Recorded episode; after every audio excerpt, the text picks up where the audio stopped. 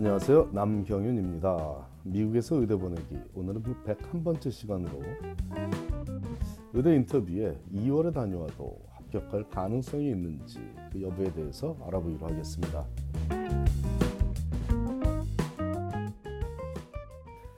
2018년 8월에 의대 신입생이 될 학생들을 선발하는 입시 과정이 막바지에 다다르고 있는 2월 중순입니다. 인터뷰를 거쳐야만 합격이 결정되므로 인터뷰에 초대받지 못한다면 의대 진학은 없는 것이므로 의대 진학 과정에서 인터뷰에 초대받는 것이 가장 중요한 관문이라는 점에 이견은 없습니다. 또한 거의 대부분의 의대는 rolling admission, 즉 선착순 합격 제도를 활용하고 있으므로 인터뷰 시기도 중요한 변수로 취급되므로 2월에 인터뷰를 다녀온 학생도 합격할 확률이 있냐는 질문이 나오는 것이며 이 점에 대해 좀 더 자세히 알아보기로 하겠습니다.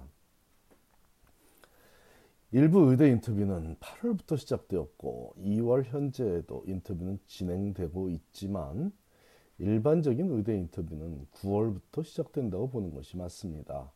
1월 말까지만 인터뷰를 하는 의대들도 존재하지만 대부분은 1월 말까지는 인터뷰 인비테이션을 보내주고 있는 것 또한 사실입니다. 즉 1월 말에 인터뷰 인비테이션을 보내줘야 2월 달에 날짜를 잡아 인터뷰를 하겠죠.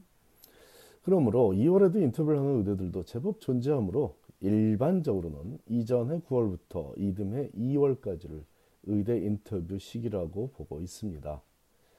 2018년 2월 셋째 주 현재 콜롬비아 의대, 코넬 의대, 다르머스 의대, 아인슈타인 의대 등의 사립 의대들과 캘리포니아나 뉴욕, 뉴저지, 버지니아 등 한인 학생들이 많이 지원한 주립 의대들에서도 인터뷰가 진행되고 있으니 아직은 기회가 주어지고 있는 것이 사실입니다.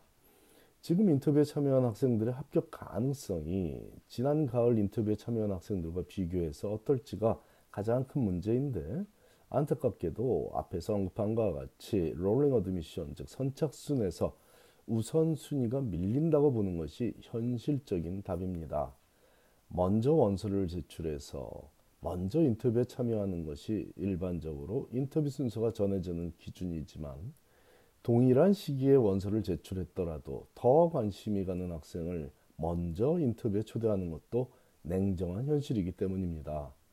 더 관심이 가는 학생이 되고자 노력하는 것이 바로 premed 학생들이 바쁘고 열정적으로 살아가는 이유이니 이 점에 대해서는 이견이 없으리라 봅니다. 즉 성적 관리를 잘하고 의료 경험도 충분히 쌓고 과학적 탐구심도 보여주며 자신의 취미생활도 열심히 하고 MCAT에서도 좋은 성적을 받은 학생이 자신을 표현, 표현하는 에세이들도 눈에 띄게 재미있게 적어서 제출하는 것이 바로 관심을 더 받는다는 너무나도 당연한 얘기를 하고 있는 것입니다. 이렇게 더 큰 관심을 받은 학생이 원서도 부지런히 제출했다면 금상첨화가 됩니다. 이런 학생들이 지난 가을에 거의 매주 인터뷰 다니듯 바쁜 시간을 보냈을 것이며 인터뷰에 다녀온 의대 중에 합격 통지를 받은 의대가 몇 군데 있을 확률이 높을 것입니다. 하지만 인터뷰 많이 다녀왔다고 모두 합격하는 것은 아니죠.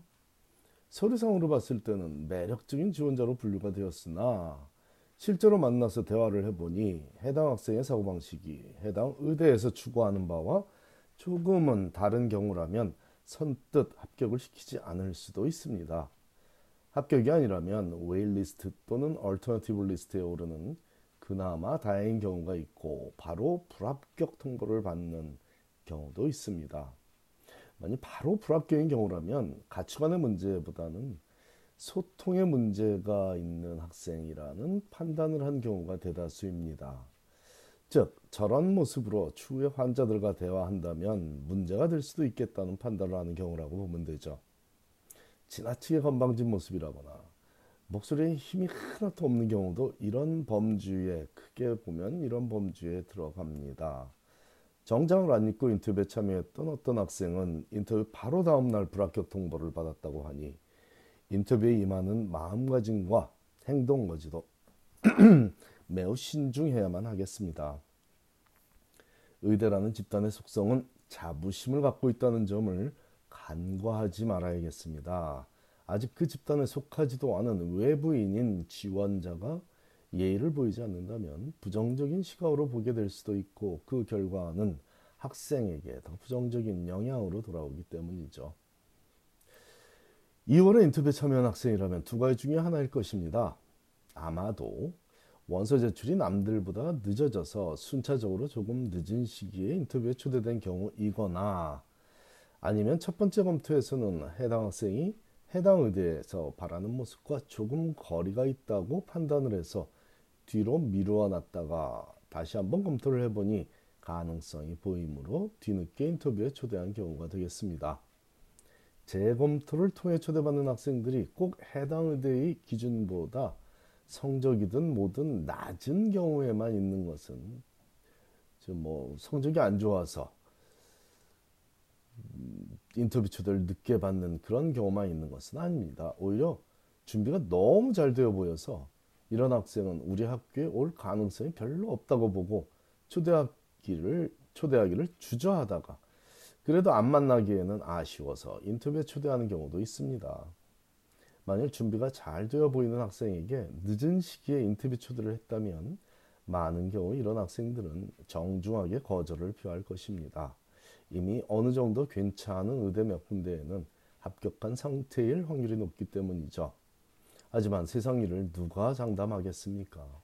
준비를 열심히 했더라도 아직 한 군데 의대에도 합격하지 못, 못했다면 불러주는 모든 의대 인터뷰에 꾸준히 열심히 참여하게 되므로 의대에서도 포기하지 않고 뛰어난 학생에게 손짓을 하는 것을 주저하지 않습니다.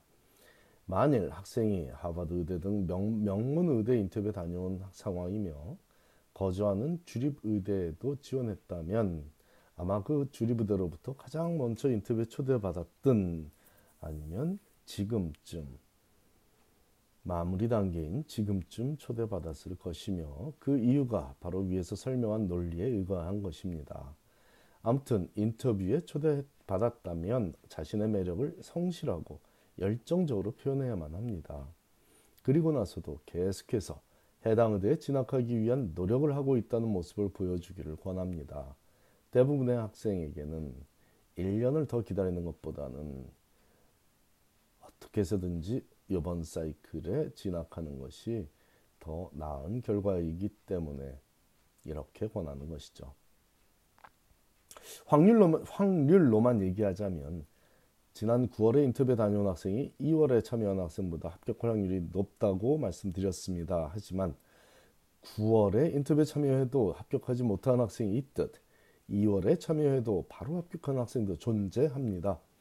waitlist에 올라도 감사할 일입니다. 그때부터 새로운 가능성이 열려 있습니다.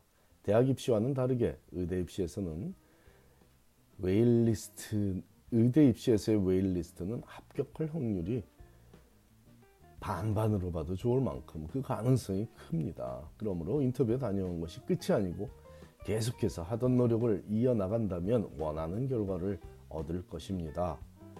그럼에도 불구하고 이번 사이클에 진학이 안 된다면 현재 쏟는 노력이 다음 사이클에서는 학생을 더 관심이 가는 지원자로 만들어 줄 것입니다. 포기만 안 하면 됩니다.